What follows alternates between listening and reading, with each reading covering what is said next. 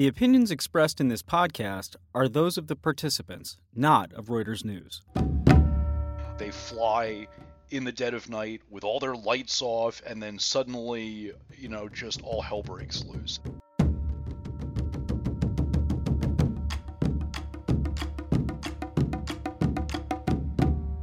The United States keeps some very old, very strange looking planes in the arsenal, but each serves a purpose.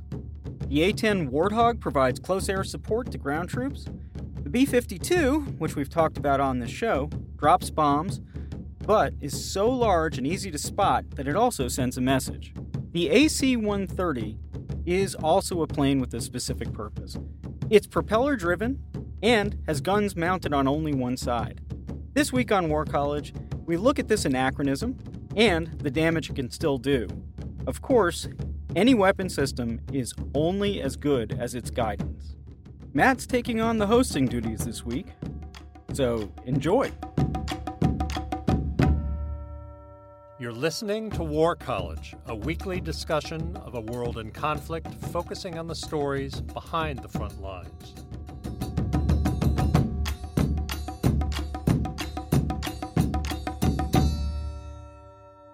Hello and welcome to War College. I'm your host, Matthew Gault. With me today is Joseph Trevithick. Trevithick is a contributor to War is Boring and a fellow with Global Security. He's also a master of the Freedom of Information Act request, that magic journalistic maneuver that allows American citizens to delve into the government's paperwork. As of this recording, Joe has filed 154 FOIA requests in 2016 alone. He's here today to tell us about a piece of American military hardware that's gotten a lot of negative press lately the AC 130 gunship. Joe, thank you, as always, for joining us. Happy to be here. All right, let's let's start with the basics, Joe. What what is the AC 130? Well, so the AC 130 is imagine um, basically a large cargo plane. You know, relatively large cargo plane. It's not definitely not the largest cargo plane by any stretch of the imagination, but for most people, you would consider this to be a, a large plane, and it was designed to, to haul cargo originally, and uh, eventually the Air Force decided that it was also a very stable platform to mount guns on. And so, sticking out of the left side of the AC 130 are a number of weapons, and it basically flies in large circles over a target, uh, raining down death and destruction. Okay, so these were originally designed as these were originally cargo cargo planes. That's that's the the plane's basic design is is a cargo plane, and that remains. Uh, the significant parts of that design are, are largely unchanged. It's got all these additions for its this new mission, and you know there are still cargo versions of the C-130 flying, but the the AC-130 has been turned into into a massive attack plane what kind of weapons are we are is America sticking out of the side? So the variants have changed. I mean, this is a, a aircraft that has was uh, first put into service um, during the Vietnam War and has been uh, systematically upgraded and modified and changed. And there are have well there have been over the years about uh, at least a half a dozen different versions. Um, the main version that remains in service today is the AC-130U, and that has a 25 millimeter Gatling cannon, a 40 millimeter single-barreled automatic cannon, and a giant 105 millimeter howitzer sticking out of the side. So it's quite a bit of firepower. What exactly are we doing with it? Like who who's flying these these things and where are they flying them and why? So this is a they're exclusively the the property of the Air Force's Special Operations Command, the uh, top commando headquarters for the Air Force, and they are treated as a a specialized piece of hardware. But um, that means that they end up flying uh, basically all over the world generally supporting um, special operations forces, uh, you know, in places like Afghanistan or, you know, in the past they've flown in Iraq, and I guess they're actually they're flying again in Iraq now because we're we're back there fighting again in Iraq. Um, you know, they've flown in places like Somalia and in Panama, you know, over the years, and so it's um, generally supporting troops on the ground. However, we've gotten War is Boring has obtained new information uh, just recently in the last couple of months that show uh, in recent years they've also been used to track down individual terrorists, things we would normally consider to be associated with a, a drone strike. And they've actually gone after these individual terrorists and uh, killed them. How many, just a quick tangent, how many uh, soldiers are in these planes typically? How many people are in them when they're flying? So the crews vary from model to model, um, but the uh, AC-130U, for instance, has about 14 people inside of it, and that's uh, the pilots, the co-pilots, the navigators, the people um, manning the various uh, sensors. You know, there are infrared cameras and other things, and then the uh, people to manage the weapons themselves. Okay, so you know the popular conception of what we think of as these targeted strikes are drones, uh, you know, kind of flying through the air, controlled by an Air Force pilot back in Nevada uh, or perhaps somewhere else.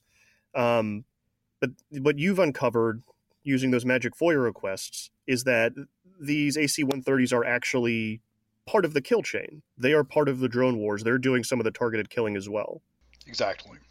And it's not just the targeted killing that's a part of these these operations. Um, I, you know, remember reading your your piece for War is Boring. You quote um, uh, Major Jeremy Sparks, who's the squadron commander of the AC-130 squadron that you had gotten their operational history, or were able to delve into their operational history. And you quote him as saying, "With the sound of having a C-130 gunship overhead in operation, we have established to the enemy that you get to run away. You can run, but you'll die tired." So there's a psychological operation aspect of this too. Without a doubt. I mean, these these weapons are, you know, they come in the night. The the AC-130's normal operating profile was to fly almost exclusively at night. They're large. Um, they would be otherwise potentially vulnerable to even more basic uh, surface to air weapons such as uh, anti aircraft cannon and shoulder fired missiles because they have to fly so low and so slow. Part of what makes them so so accurate in, in attacking the targets that they go after. Um, so you know they they fly in the dead of night with all their lights off and then suddenly you know just all hell breaks loose. And so there is definitely a psychological component to this and that's been one of the reasons why this really quite unique platform has remained in service for so long um, in what is you know still a very unique set of missions. Right it's very it is very specific but i mean that's kind of the way the nature of the wars we're fighting right now. Are these very specific niche kind of missions and this is this weapon system is really good for that yes um okay so you delved specifically, as I said, into the 2013 operational history of the 16th Special Operations Squadron. Um, how did they do in 2013? So during uh, the 2013 calendar year, uh, the, the 16th Special Operations Squadron, which was flying older uh, H model AC-130s at the time, which have now been completely retired, um, and th- those aircraft have uh, had at this point a single 40 millimeter cannon and the 105 millimeter howitzer, and that was the only two weapons they had at that time. That squadron claimed that they had killed 56 uh, individual terrorists um, as part of these operations, and uh, it had actually been referred to um, in uh, their various operational literature using the uh, um, terminology of the time, and so you know these are these are jackpots. Um, and on top of that, there had been 35 uh, so-called touchdowns, and this is what is basically refers to when you are tracking the cell phone uh, that you believe is being held by a terrorist.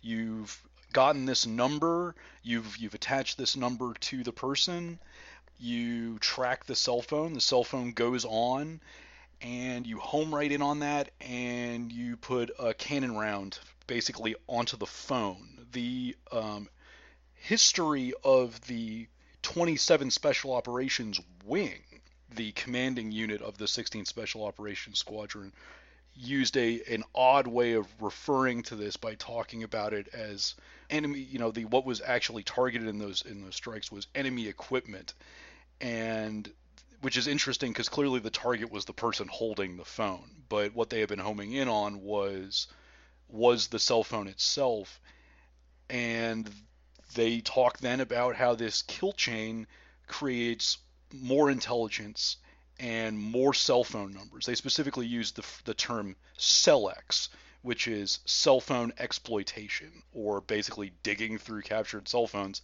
to find new numbers and to then figure out if those numbers are associated with terrorists.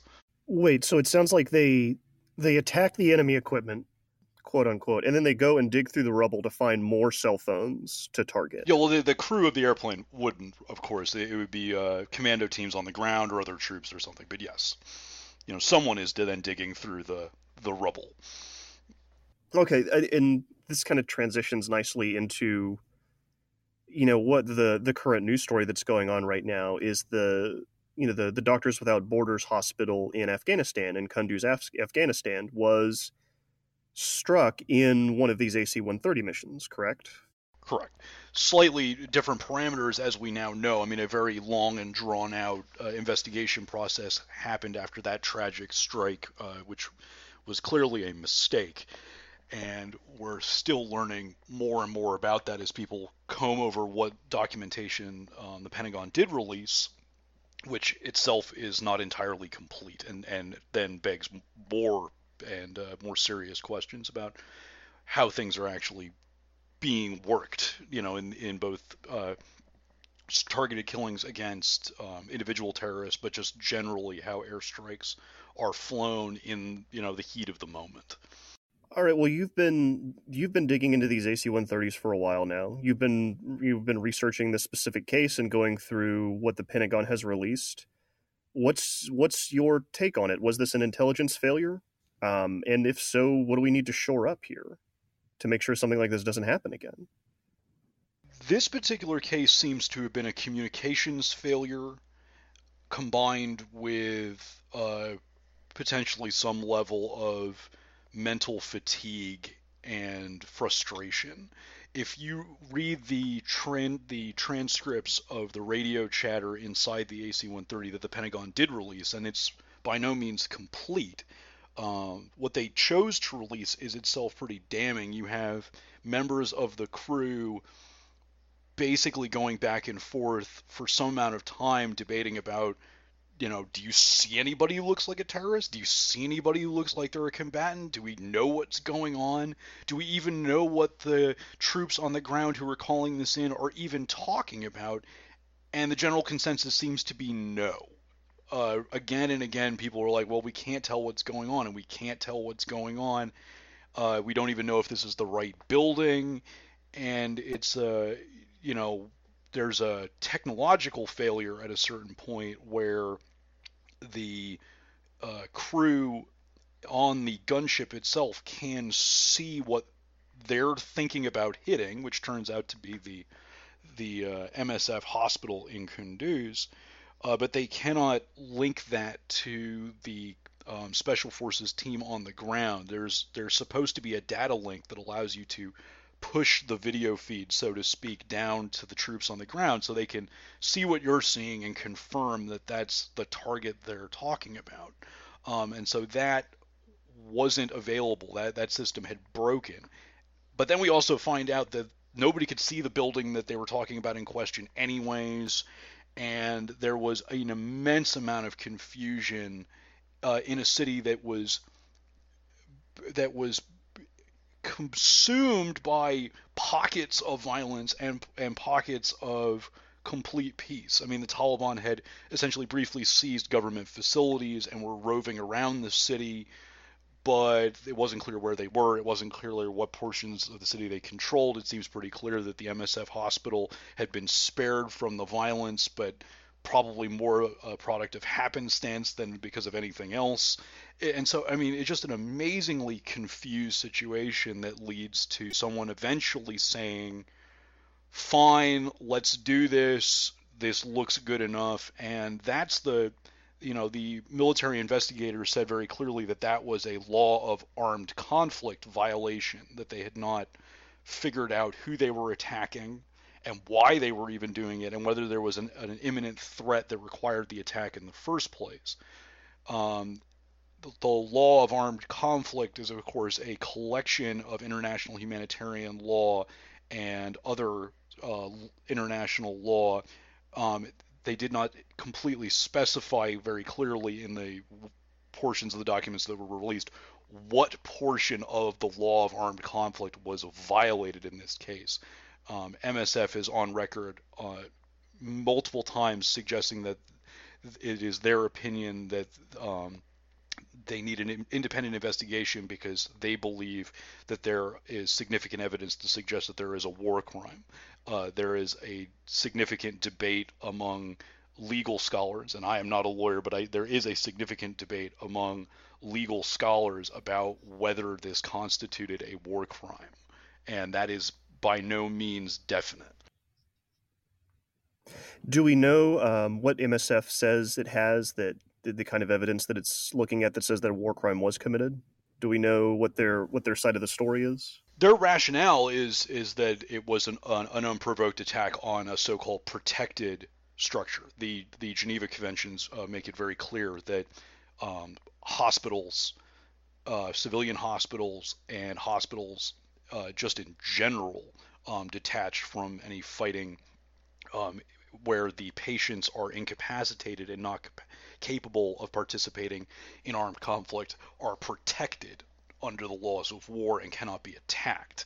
The Pentagon's assertion is that since the crew did not know it was a hospital at the time, which seems pretty clear cut from what was going on, that because it was not in, they did not intentionally attack a civilian hospital, that it's not a war crime. MSF's argument is that uh, intentionality is not uh, should not be uh, a factor in dismissing the case of the war crime just because you didn't know, uh, it, it shouldn't necessarily matter. Um, the exact way the law is phrased, though, seems to be pretty clear that uh, intentionality is extremely important because if intentionality was not considered, if you if you simply said every time that innocent civilians were killed on the battlefield or a medical facility was inadvertently hit, uh, in a case of a more, you know, what somebody might consider to be a more legitimate accident, um, then they would also be guilty of a war crime. And so people are arguing whether, uh, you know, how much of this applies and where, and whether, you know, some people have made the case, and I think this is a very, a very good case, that there should be a new piece of law drafted that calls for basically a, a charge of war recklessness, um, which would codify into the existing law a need to be deliberately careful rather than simply avoid deliberately attacking civilians.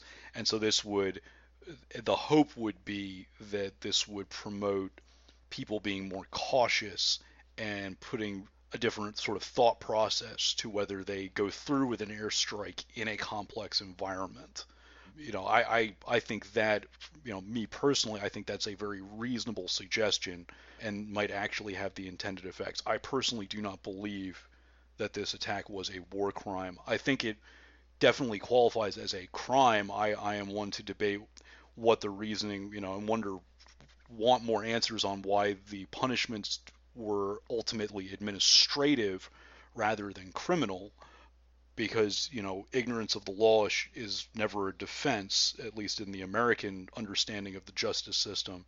And it seems that in this case, whatever they had intended to do, it was a it was a massive screw up. I mean, everybody seems to agree it was a massive screw up. No one is debating that. Um, the issue seems to be much more about accountability and about punishment. All right, let's let me rewind a little bit something you said a minute ago struck struck my interest so this data link failed. So the AC-130 had problems seeing what was on the ground. Correct. Right. Okay. Now, on the drones that America flies, they have cameras that can see the ground. The AC 130 doesn't have any kind of optics that it can see the ground. It does. It does. It has, it has multiple cameras. It, has, it basically has the exact same cameras. You know, if not the exact same equipment, then, then very similar equipment. And the issue there, of course, is the fidelity of those cameras. Um, in the report of the investigation, one of the AC-130 crewmen was specifically interviewed about how they determined that it probably wasn't civilians on the ground because they could not otherwise determine. They saw no weapons clearly, and they could not otherwise determine who the individuals in the MSF compound were before they launched their attack. And he said, uh, this this unnamed crewman, there the name was redacted, said that in their experience, the AC-130 crews find that because you can hear the gunship, as he put it, basically the terrorists start acting casual and nonchalant because they know that it's difficult to tell what's going on under the camera. So if you just basically put your weapon under your under your coat and start acting normally, it's difficult to basically for anybody to determine whether you're, you know, being uh, being hostile or not. And in my mind, this this sort of pointed to an amazing concession of well, nobody really knows who any of these people are on the ground when you're looking through these cameras. It's it's amazingly difficult to to determine and this trying to to figure out what's going through a person's brain or whether that person is a terrorist from the air uh, is entirely down to this method of what the uh, Pentagon calls creating a pattern of life. You have intelligence analysts who try and figure out what terrorists look like when they're walking around on the ground. This is why those cell phone strikes are so important, right? Right. In a way, that the cell phone strike is is more. Uh, there's more uh, positive identification when you're actually attacking the cell phone because at least you know it's the cell phone. You don't know who's holding it, but at least you can you can be assured that it is the cell phone in question or the SIM card in question. I mean, in a lot of these other instances, I mean, people are really trying to figure out whether people are terrorists or not just from whether they're interacting with certain individuals or how they're standing or where they're standing or how they're grouped. And I mean, there there are there are interp- so-called interpretation keys when looking at these images, and it's I mean, you can imagine how difficult it must be if you had all the time in the world, but if you're flying around in the middle of the night and people are worried about being shot at or actually being about shot at and you have to make a split second decision, it's like, well, this is a recipe for for serious mistakes. You know, it is difficult hearing all of that, it's almost surprising that something like Kunduz hasn't happened before.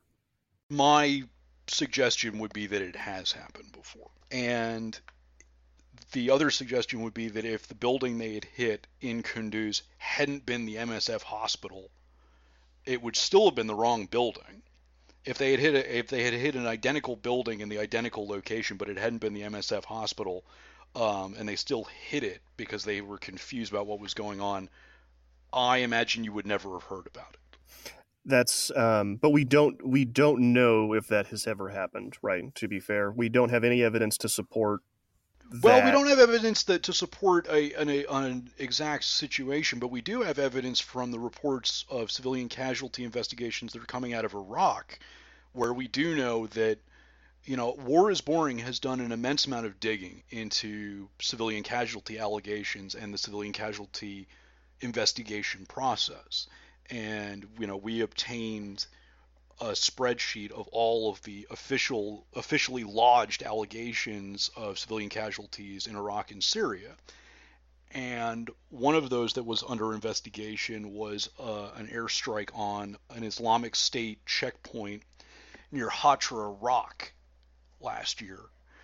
And that was not investigated until a woman emailed someone, and then that email got forwarded onto Central Command, where she asked uh, basically for the money to um, pay for a new SUV. Her SUV had been blown apart, and it was an extremely valuable piece of equipment for her. It was probably uh, much of, of uh, you know her net worth, and she wanted she wanted some uh, some um, remittance for that.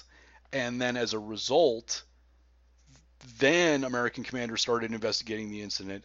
Then American commanders went back and looked at the tape and scrutinized the tape and came to the conclusion that they had likely attacked two civilian vehicles that just happened to be at the checkpoint.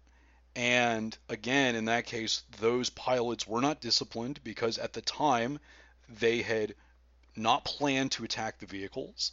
They had radioed back with the presence of the vehicles to the command center. The intelligence analysts at the command center had looked at the video footage, had determined that because the people in the vehicles were talking to the people at the checkpoint, that they fit the so called pattern of life, and that those vehicles were not stopped at the checkpoint, were not being detained at the checkpoint by Islamic State, but were actually part of the checkpoint. And then the, the message went back to the two A-10s that those targets were legitimate, and the A-10s blew up the two SUVs. So I mean, we we do have examples of this happening, and again, if that woman had never emailed anyone looking, you know, she was not complaining about the about the the civilian casualties. She was looking for a new SUV. And if she had never emailed anyone about it, that would have probably gone unreported.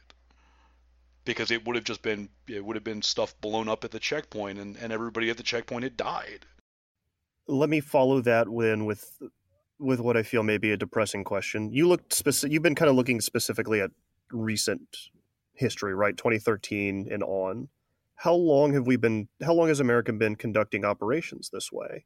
using AC-130s and drones and A-10s. Well, and, and relying. I mean, you know, I would think that that uh, we've been relying very heavily and increasingly heavily on uh, the so-called weapon system video. You know, from either from the plane or just looking through the the camera at the front of the missile. And we've been doing this for more than a decade. And you know, mistakes happen. And I think I think it's important to point out, especially right now, that the United States does this and makes mistakes and is and perhaps doesn't admit to mistakes as often as people would like, but it, the United States admits to mistakes a lot more than than most other countries that engage in concerted, sustained air campaigns around the world. Um, you know, you don't you don't hear about the Russians or the Syrians offering to build MSF a new hospital in, in uh, Aleppo, and you know the United States government has acknowledged fault and is going to build a new hospital in Kunduz, and you know the uh, this is in stark contrast even to like take the uh, the British Royal Air Force, who proudly maintains that they have not killed a single civilian in the course of their airstrikes in Iraq and Syria, despite allegations to the contrary, because there's no confirmed instance. You know, they, they proudly tout, you know, on Twitter and on their in their news reports that they have not killed a single civilian in their airstrikes in Iraq and Syria. And to quote uh, someone else on this matter, uh, that strains credulity. You know, it is it is really hard to believe that anyone, you know, I joke about this. You know, no one's perfect except for my mom. Uh, no one's perfect. Mistakes are going to happen, and mistakes are more likely to happen when you're relying on an incomplete picture, um, when you're relying on intelligence, which by its very nature is spotty. Um, just on the the last, you know, on a previous episode of War College, talking about spycraft, talking about the need to repeatedly corroborate intelligence and always be skeptical of intelligence in the intelligence community. I mean, intelligence is spotty. You know, it's it's a it's a business of putting together incomplete pieces. And so, you know, but the United States does admit that it makes mistakes. And that's a, you know, I, I do think that they are trying. And I think that's that's always another important thing. I I believe they are trying harder than anyone else. But I also believe that then it is in their best interests to admit mistakes and admit fault and be transparent and be accountable because it, it helps reinforce that that belief. I mean, it's, you know, for many people, it becomes hard to believe that that's a sincere statement if they believe that the United States is hiding things.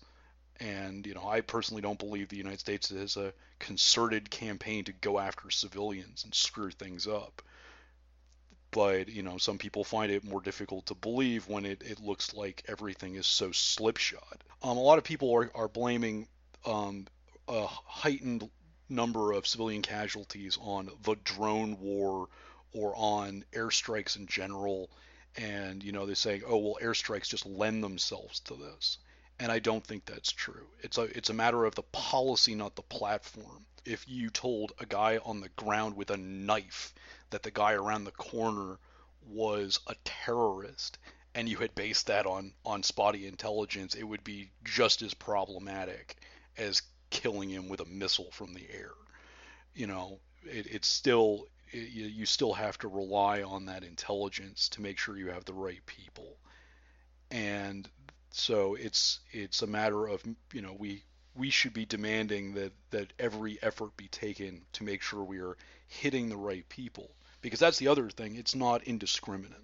If you look at the before and after pictures included in the Pentagon's release documents of the damage to the MSF compound in Kunduz, you know, people keep talking about, oh, this was an indiscriminate attack. No, it was amazingly discriminate.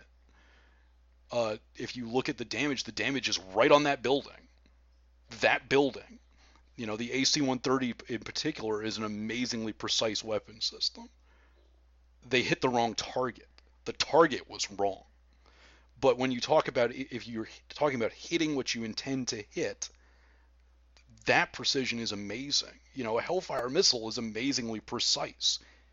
It's about launching it at the right target. You know that's where that's where perhaps the precision needs to be improved but it's not the the precision of the weapon per se. It's not these guys aren't just blindly firing into something. No they're they're attacking a specific target. The problem is is whether that target is actually a terrorist or if it's a wedding party. Joe thank you so much for joining us thank you for having me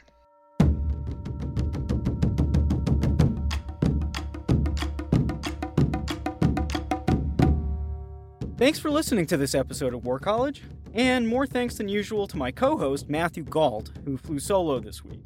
The show was created by myself and Craig Heddick, and is produced this week by Bethel Habte, whose ears just heard a pin drop somewhere in Asia. Check us out on iTunes and on Twitter. Our handle is at war underscore college.